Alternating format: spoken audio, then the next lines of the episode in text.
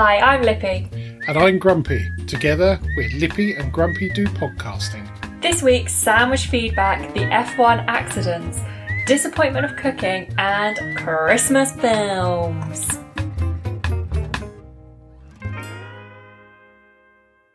First, an apology from last week. Now, because of lockdown, we use Zoom to record this, and then there's some editing and various mushing that goes on afterwards. And as I was going through the uh, the tracks, I noticed there was some dropout. So if the editing sounded a bit odd, I know we referred to one of my friends as uh, Orange Marshall, and that didn't come out. So I do apologise because there was quite a lot about his caravan exploits. Mm. So hopefully we won't have the same problem this week.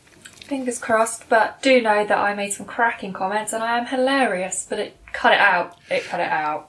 Well, it must be some sort of Zoom humour filter then. so we seem to have had quite a bit of feedback this week uh, from Davros and the Screaming Tomato, and also from Orange Marshall 2, as we shall call him. So, first of all, uh, Davros goes into Radio 1 again and it seems that the root of his beef with Radio 1 is the auto tune, which does something to make people's voices sound better. I understand where he's coming from there. If you hear it's well, I think it's the same with everything now. When you hear them on a CD, they sound perfect. You go and see them live and you can just be astonished by what they actually sound like and it seems sometimes like 20, 30 times better in real life than it is on the CD. Sometimes it's the sound system.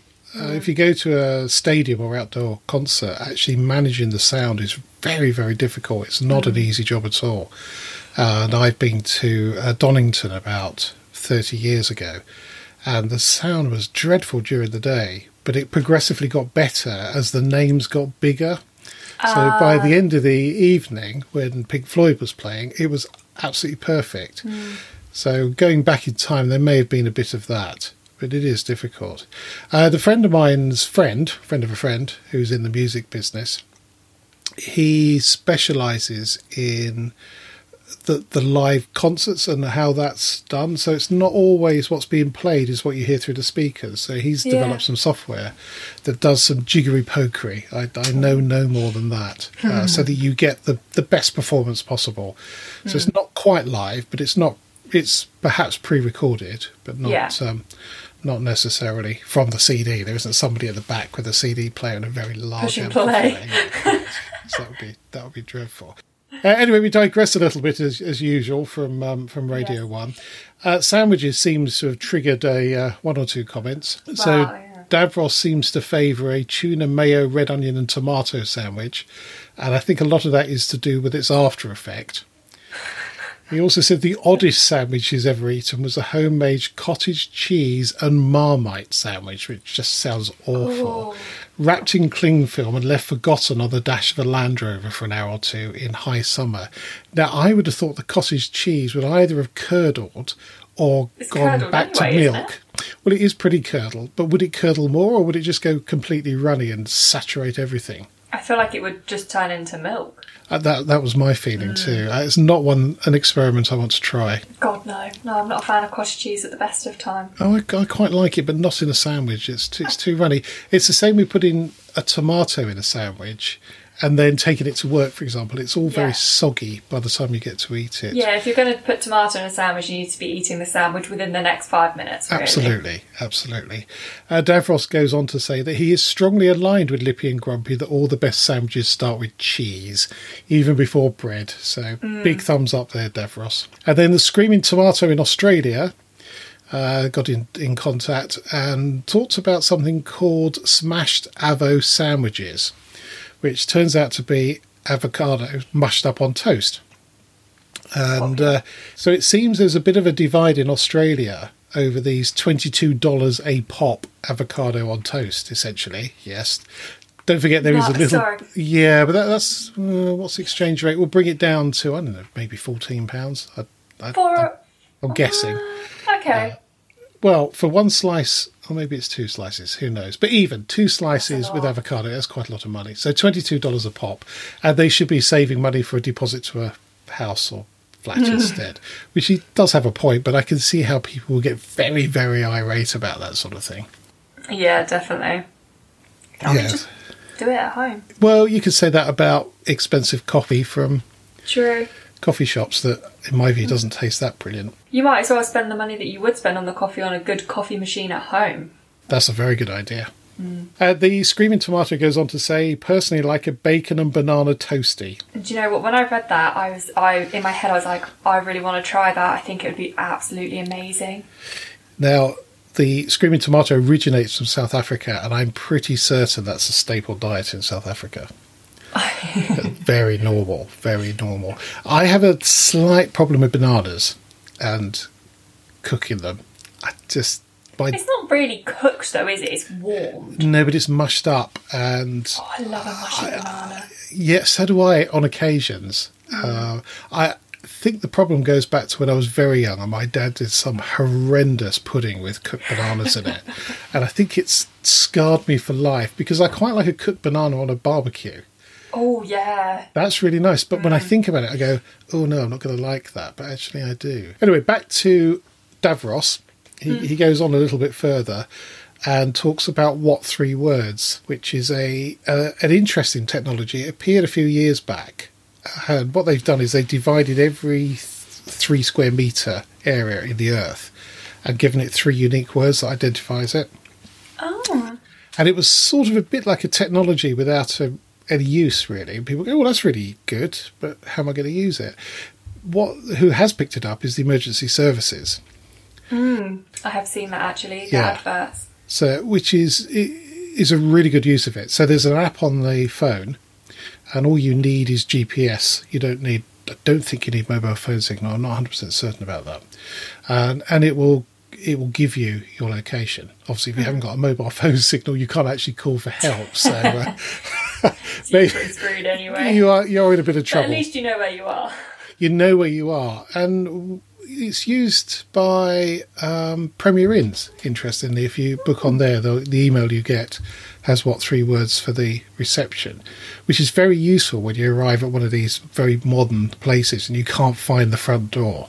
Uh, It does narrow it down to you know, within three square meters, which is so, so you'd be able to see it basically, Yeah. which is quite good. Davros did then go on to crack an, an appalling joke, um, which I'm not even going to repeat about teardrop caravans and teardrop explodes. You know what you did, no more. and I had another email from a friend of mine who's also a marshal, so we'll call him Orange Marshal too, to say that he really didn't like black pudding. And then about 10 minutes later, I had a WhatsApp message saying, Oh, but our local butcher's does black pudding and sausage rolls, which we accidentally had a couple of weeks ago, and they are fantastic. They just, just, fan- oh, just taste brilliant.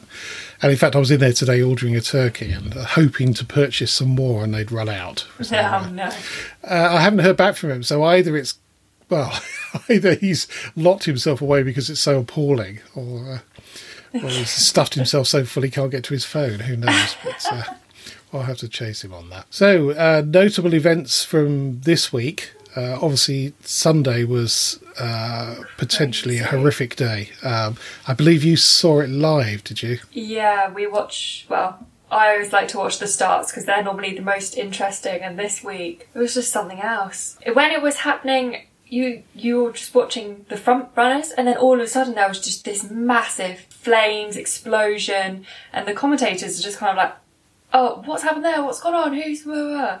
And then they wait, obviously, because of the how horrendous it could have been. They don't show any replays until they've all been checked. He's okay they I think we it was about five minutes before we actually saw a replay and saw that the car had been split in two when it hit that barrier.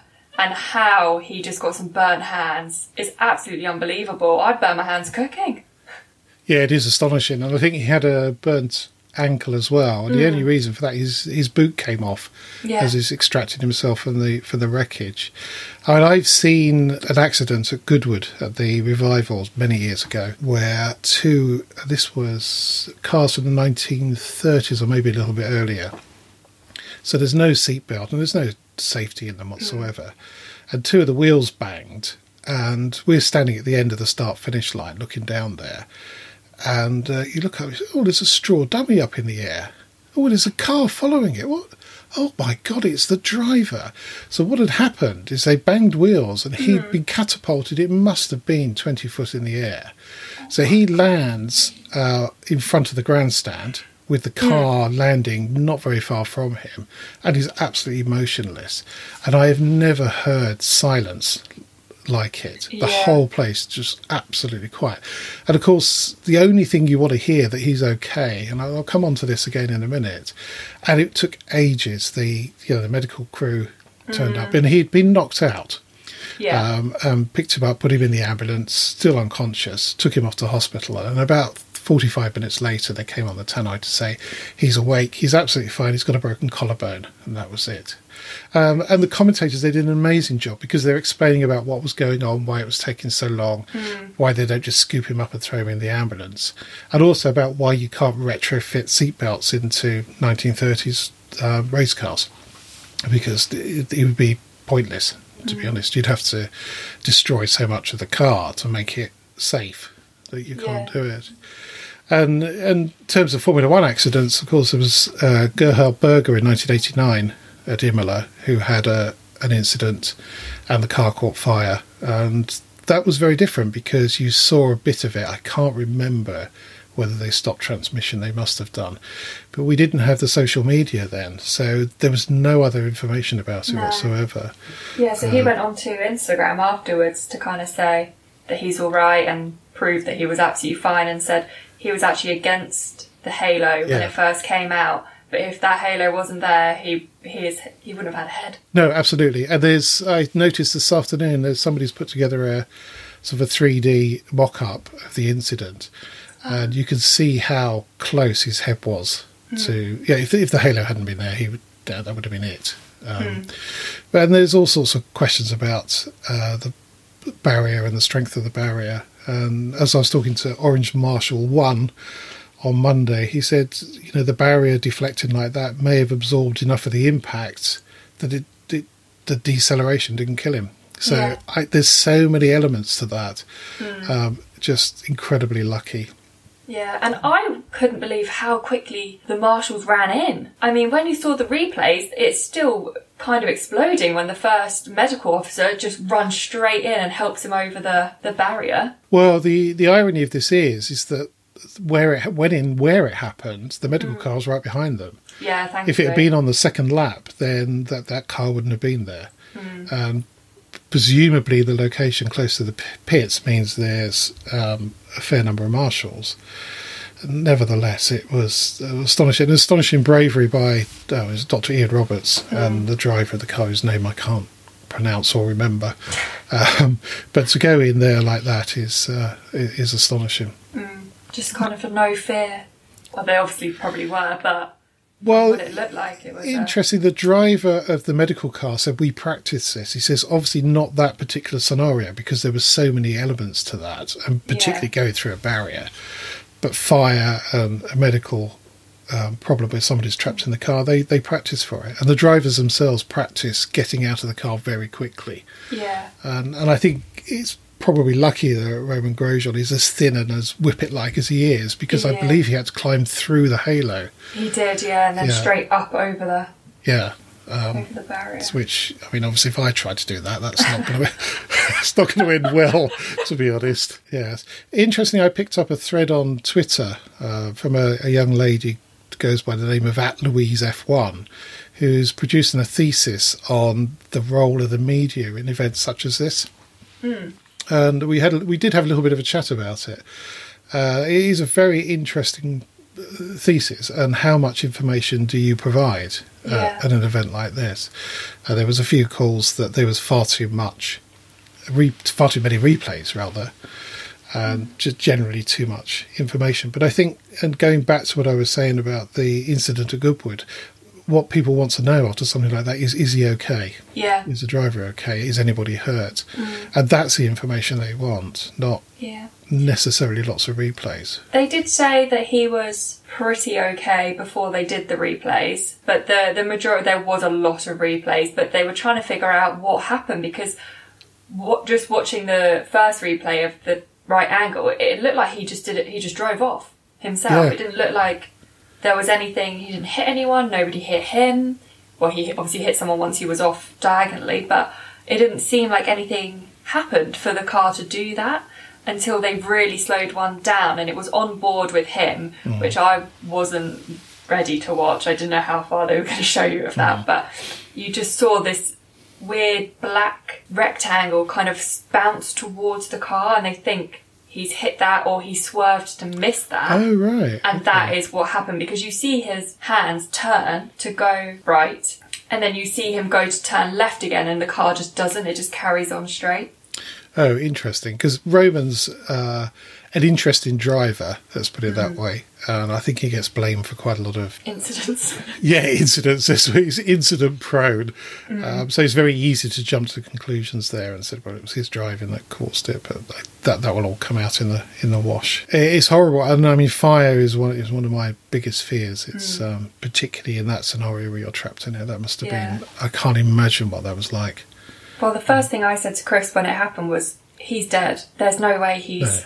He's still alive after that because the. It was such a big explosion, but it just proves how much their protective wear really does work. There is a lot of protection in the cockpit. I believe they have halon comes out or some sort of gas that will keep the fire away from the immediate vicinity. And I think air goes into the um, helmet as well. Oh, okay. So So not they breathing in the yeah, so they can breathe. Um, that, that's been around for a very long while. And in fact, the doctor said that the there was no smoke inhalation because the helmet had done its job, kept Yeah. kept it out. So uh, That's good. yeah, so there's a lot of work that goes on behind the scenes. I mean, the fuel cells uh, that was carrying what 120 odd liters of fuel. So if you think my Volvo's got a 60 liter tank, so it's twice that. Twice that. And those those fuel cells apparently will um, sustain a bullet. The- Ooh. yeah, they're they're almost indestructible. Uh, so the fire was not caused by the fuel tank leaking; it was either spillage or possibly the batteries. Um, People are talking about now. So uh, yes, if the fuel tank had gone up, that would have been very different. It would have. Anyway, hopefully we'll not see anything like that again. That, No, uh, fingers crossed. Stuff will be low, and I think it, you know, was elements of a freak accident, but um, Mm. even so, not uh, gave me nightmares Sunday Yeah. night. I have to say, Well, there was another accident in the race after there well. was, wasn't there? Yeah, and again, Halo, flip. yeah, hmm. Halo protected the driver, so I, I don't think anybody will question those. No, Again. definitely not. But our next topic is the disappointment of cooking, which isn't as bad as it sounds. But I think we've all been caught out with looking at a recipe in a recipe book and going, that is fantastic. And I mm. really only like to do recipes where there's a picture, so you have some sort of guideline. Some reference when it comes out that that is is edible because that's what it looks like in the picture. Absolutely, some sort of reference point. Now, I have to say, I have got a book that was bought for me uh, by a friend of mine called The Mighty Spice, uh, which is a brilliant, brilliant book. Uh, absolutely brilliant. And the guy had set up a spice company and he'd, he'd been around the Far East and collecting all of these recipes together. And they're, they're great because they're, they're quite quick to cook. And I think they're no no more than five spices in each recipe, so it's it's all all pretty good stuff. And they tend to turn out how Oh, it looks, with one or two exceptions. I mean, the food is brilliant. The So- food, the f- honestly, I don't think you've ever cooked so well in your life. I think that's probably true. Actually, Mm. there are there are one or two exceptions that don't quite look like that, but other stuff I've cooked in the past, it bears no resemblance to the picture whatsoever, and and you get it, and particularly if you've got people around, it's a massive disappointment because you think, oh, I'm going to put a lot of effort into this. You know, go, Mm. go and get good ingredients, you cook it. And I have a tendency to forget what's in the recipe, so I have to keep reading it. And then I spot something I hadn't done before. Yes, I always do that. I'm thinking, oh crikey, I've got to now. Oh, I've now got to grease a, a thing for the oven, or why does it do that? Why? Because on the ingredient list, it should say like diced onion, not just onion. And then because it gets it, it's like add your diced onion. I'm like, I haven't diced an onion.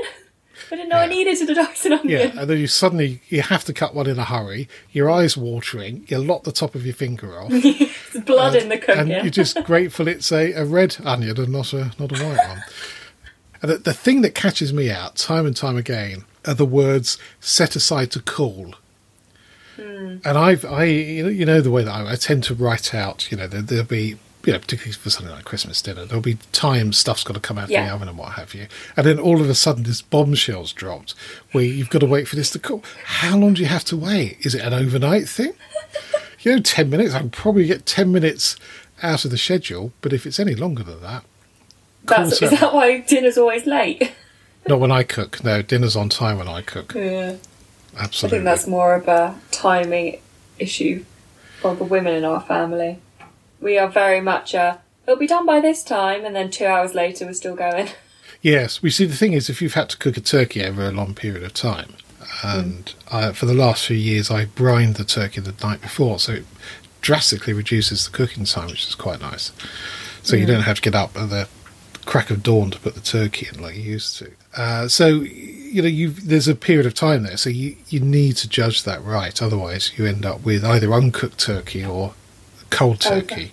Yeah, overcooked. Well, very rarely overcooked, but if it's been out the oven for a couple of hours, it's going to start to lose its heat a bit. Although, obviously, it has to. Another thing is resting as well, which is a concept I don't quite understand, but uh, it definitely makes a difference when you cook meat.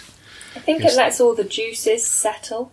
There is something about that, but it just, to me, it just feels like you're letting it get cold, Yeah. which is is slightly odd. And you know, you let turkey get cold, it can get quite dry. We do Hello Fresh, so we have food and recipes delivered to us every week, and I do quite enjoy that. To be honest, it's very um, very simple, very simple.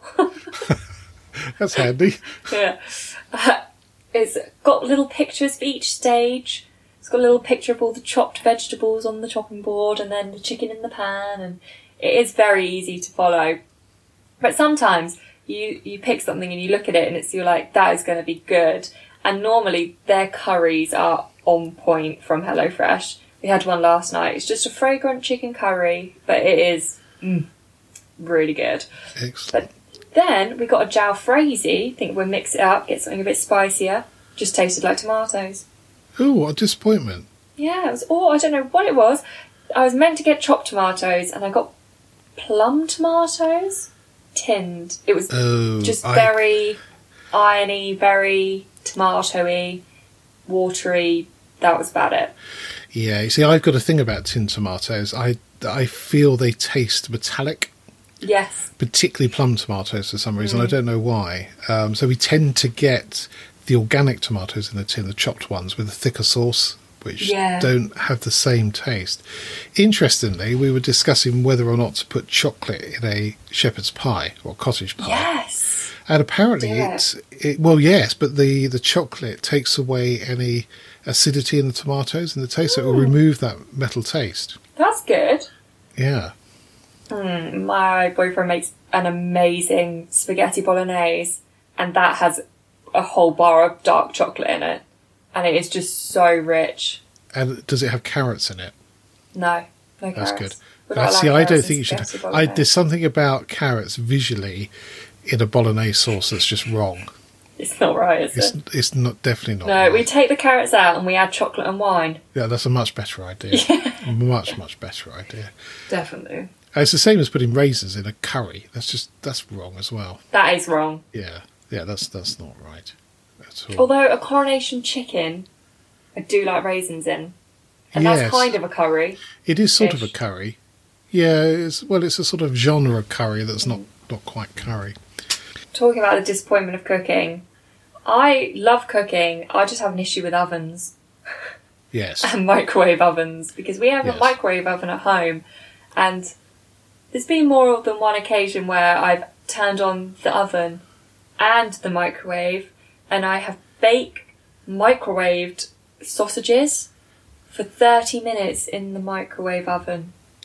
Yes, they they Yeah. were pure carbon by the time you finished, They were and I I reckon you could have driven a car over those, and they would have stayed in in mm. shape. well mum threw them outside for the slugs and it, they didn't even want them really. We haven't had slugs in the garden for fifteen years. well, not quite that long, but uh, you, you get the idea. rubbish, we're not coming back. Yes, actually, the the non microwave oven has been playing up of late. oh, no. So the it I put something in there uh, and after 40 minutes it was cold. So, um, That's so annoying. That's quite annoying. Because then you're like ready to eat it. You're like, mm, really looking forward to it. You pull it out. You So can't. I've, I've got a replacement thermostat to go in this weekend, so hopefully that will that will fix it. I thought it was worth spending 20 quid before you have to buy another oven. oh yeah, definitely. As everything seems to be breaking at the moment, as it does when you replace it all in, you know, in a year. Yeah. The heating's been playing up as well. That's that's, Oh, that's hopefully fixed. But um, yeah, get up in the cold mornings last week and it's uh, freezing cold. That's, uh, Not nice. No, it definitely has dropped the temperature as well. anyway, we're digressing a bit from We- cooking. We have, we have. Yes. So I, I've I've had some epic fails over the years. Some of it has been camping with the scouts, where we've tried to cook a stew, and it's just you take one bite of it and you just go, "That is awful." you can't eat that. Can't eat that. And generally, um, the stews tend to not be cooked for long enough when it's scouts because you're always hungry because you're always doing stuff, and anything you've got left over goes in there, which is not a good idea. Really not a good idea. So, yeah. So stew camping stews latterly have been okay because we left them a long time, but as a as a lad they were pretty grim. yeah. I've definitely had some grim stewy type. I don't even know if you could call it a stew. I don't know what it was. When I was in Tanzania for a month, Yeah, I hate to think what meat that was. I don't think it was, to be honest with you. wasn't used to- meat. Yeah, we used to play a game where everybody ate until someone found something that looked dodgy in their dinner, and then we all stopped. Awful type. We've spoken about this before with um, sailors and Mm. eating in the dark because the food is just so rotten. Yeah. Well, yeah, so maybe you should eat in the dark. Maybe that's the answer. Well, we did. We had a power cut one of the nights, and everybody finished their plates because no one knew what Funny we were that, isn't there? Yeah. Was it you that was talking about the restaurant that serves you in the dark? Yes, we are going. Well, we've been going for a year now. We haven't haven't had the time to get it booked in. We had it booked in, and then it got, obviously got cancelled. And then we tried to book it in again for November. Good work on us. Yes, you're doing well with that one. But yeah, we are. It's called Dinner in the Dark. Well, that's not what the restaurant's called, but Yeah. that's what the Yeah. the theme is called. I, I find the concept really strange because if you talk to a chef, not that I've spoken to many chefs, but this is what I would imagine they would say is that the presentation and, and the visual aspects of what you're eating is, is a major part of whether or not you enjoy the dish. Hmm. And I, I get that if you can't see it, you'll probably explore the flavours a little bit Yeah. more. Unless you're like me and like eating one thing at a time and not mixing it together. I do like that, but I think that should be all right. I think it's a bit more separated because I don't know. We'll have to find out. Well, I'll let you know how it goes. It will be interesting. Mm. But it has to be said, though, we started talking about disappointment of cooking and the fact that the food doesn't look like the the photograph in the recipe book. If you turn all the lights off, it doesn't, Doesn't matter. matter. You can bang Yeah. anything out and it doesn't Yeah. matter. So that's the answer. If you're disappointed with your cooking, Just Turn turn the the lights lights off. That's a great tip. that is a top tip. That is a top tip. So, Lippy, Christmas films.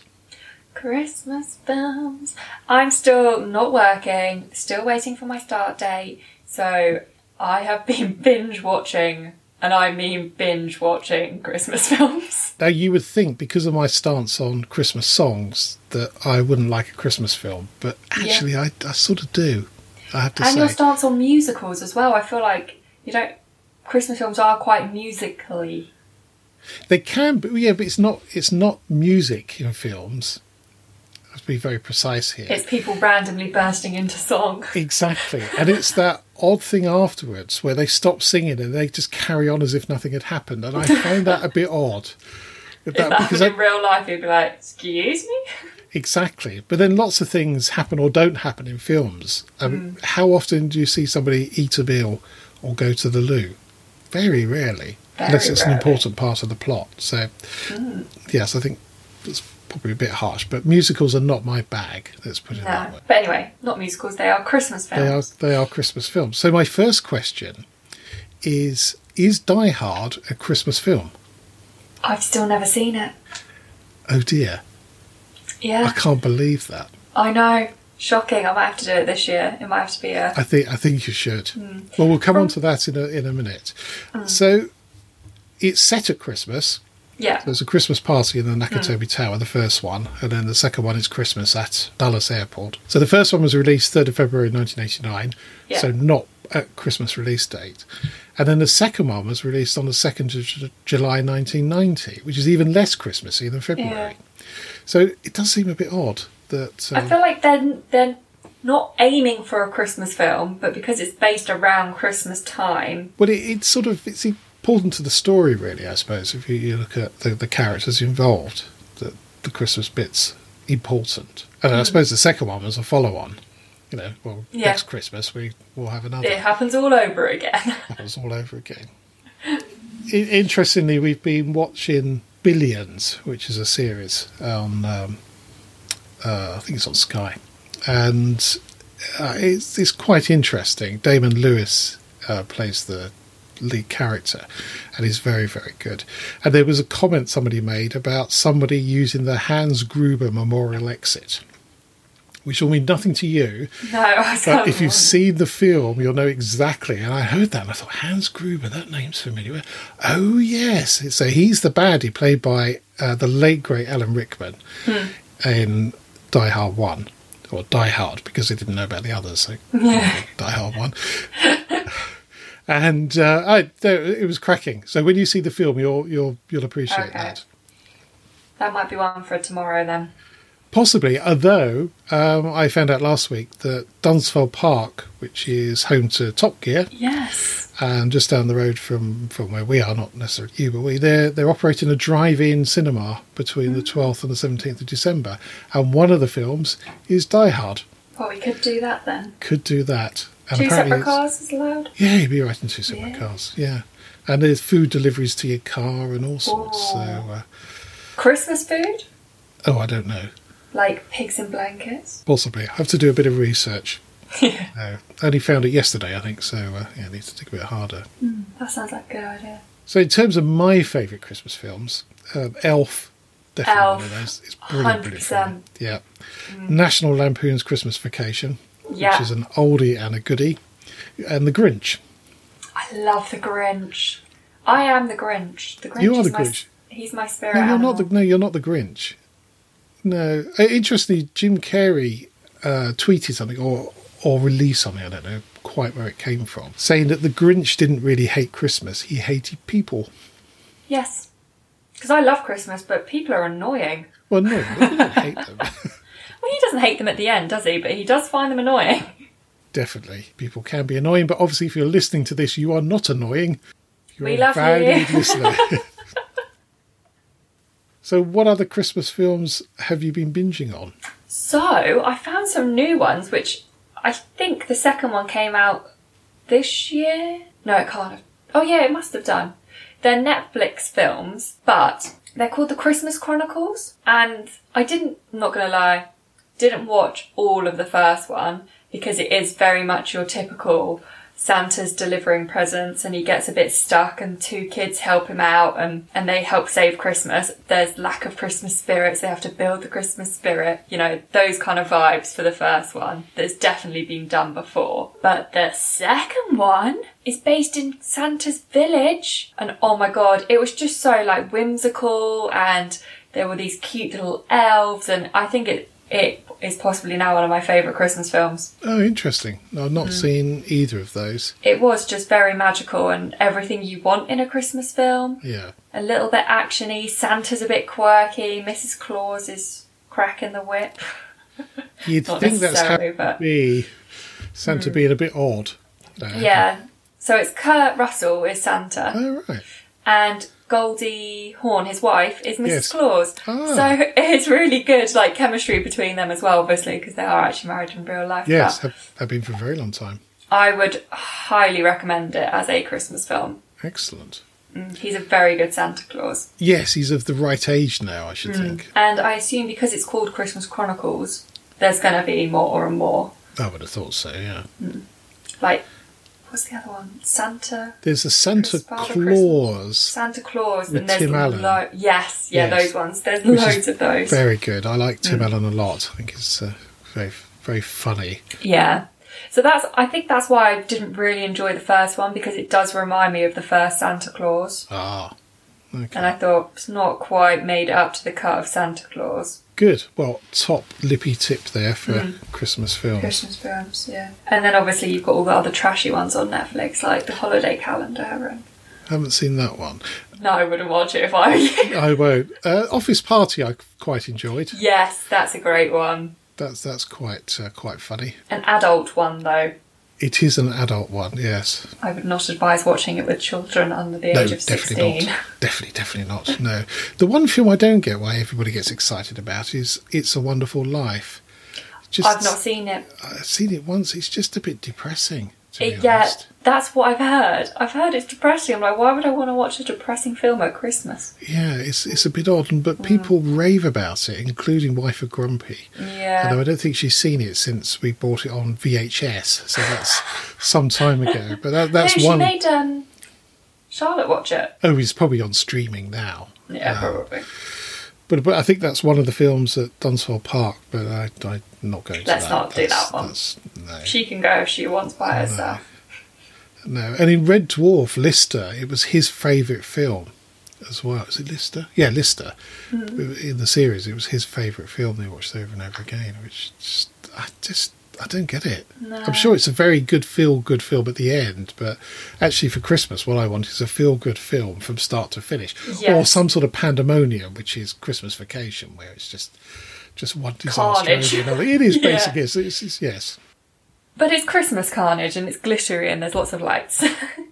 Yeah, it's not glittery when the uh, when the brother-in-law comes with his uh, RV and then True. pumps out the toilet. That's True. certainly not glittery. No. You get the gist. So, any other films that make the cut? Home Alone, obviously.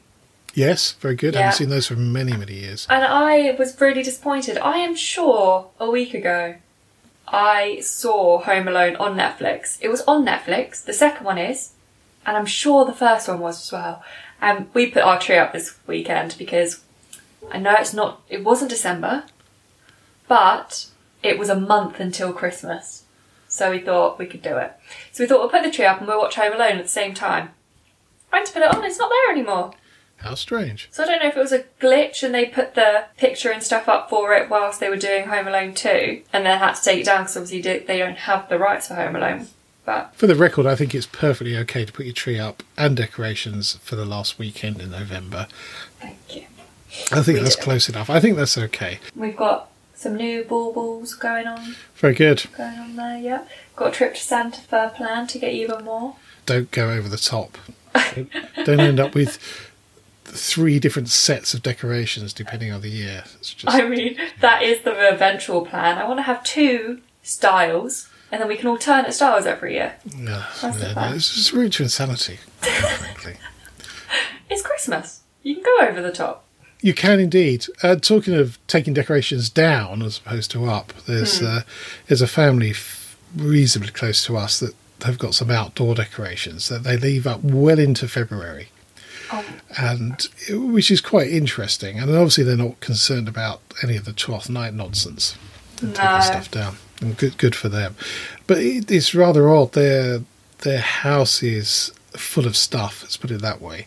And they uh, we I met them coincidentally at a car show, and they own this fantastic 1930s fire engine, and it's a lovely couple. And you think they'd be a bit rough and ready, but no, they're just like Christmas decorations. yeah. And and good if for them. the house is covered as well. Yeah, it is. It is absolutely covered, and they've got that big Santa on the tree out the front. Yes, absolutely. I love that Santa, Yes. and he's gl- proper bright and glowy. He is bright and glowy, yes. yes. I, I'm hoping to be able to get our inflatable Santa Yeah. operated this year. It's, it's a little tricky to hold him down as it's all no grass bricked. anymore, yeah. No grass, but I've got some heavy weight, so Use the tree. could use the tree. We did once have him on the uh, extension over the garage, which was uh, I can imagine that not ending so well. oh, it, ended, it was fine. That was before I finished the bathroom, so Oh, I see. draped some cables in there. Anyway, we've digressed from films We to, have to um, decorations. to decorations, which is uh, is not on the playlist, as they say. right, so Lippy, have you got a top tip for this week? So, my top tip this week is if a task seems impossible, try it drunk. I have to say, alcohol seems to feature quite heavily in your top tips. It's lockdown, isn't it? So, alcohol needs to visit, visit needs to feature heavily in a oh. lockdown top tip. Once we're out of lockdown, which isn't today, is tomorrow, Oh, it's tomorrow morning. I should be It swimming is. at six thirty tomorrow morning. Mm. I will digress away from the alcohol. But I feel like that's a good tip. It's an interesting tip. Give it a go, see what happens, let us know. I think if you were f- finding some sort of surgery a bit tricky, I wouldn't follow that piece of advice. I didn't say tricky, I said impossible. Well, okay. They're probably not finding the surgery impossible because I'm sure they wouldn't be doing the surgery if they thought the surgery was impossible. Okay, so there's a bit of a caveat there, Yes. which you would fail to understand if you were. So it's like if you've tried 50 times to get a nail out of a wall, you just can't do it. Have a few drinks, see what ideas come in, you might get it mm-hmm. out. And then the following morning, you come down to find a massive hole in the wall where you've. Well, that's tomorrow's problem. Okay, jolly good. Okay. Well, I for my fact of the week, I had something lined up, and I found something even better this afternoon, Ooh. which is is astonishing. And I have I have checked that it is correct, and it does appear to be. So both the UK and the US versions of Dennis the Menace, created completely independently by different people who had no knowledge of the other, both debuted on the same day, 12th of March, 1951. No. I, well, it, it's so outrageous. I had to check it out, and as far as I can tell, it's it is correct. And that would be such a weird thing for someone to make up as well. It, it would be. I mean, how how does that happen? And That's crazy. on the same day. I mean, it's That's some that weird like the universe mistakes type thing. yes, absolutely. You know, you see those pictures and it's like the same two different people wearing exactly the same clothing. It's like the universe has put the wrong person in the wrong place. That is crazy though. It is crazy, but if you know better, then please let me know, and I'll be uh, quite happy to uh, to talk about that. to delete the email. That was on Wikipedia. It must be true. oh yes. So that's it for this podcast. Thank you so much for listening. I would like to thank our sponsors, however, we don't have any. If you're enjoying our rambling podcast and can spare a few pennies to help with our hosting costs, please head over to patreon.com forward slash lippy and grumpy and also leave a good review or a bad one. If you have a topic you'd like covered, please leave us a message via our website, lippyandgrumpy.uk. So it's goodbye from me, And goodbye from him. Goodbye.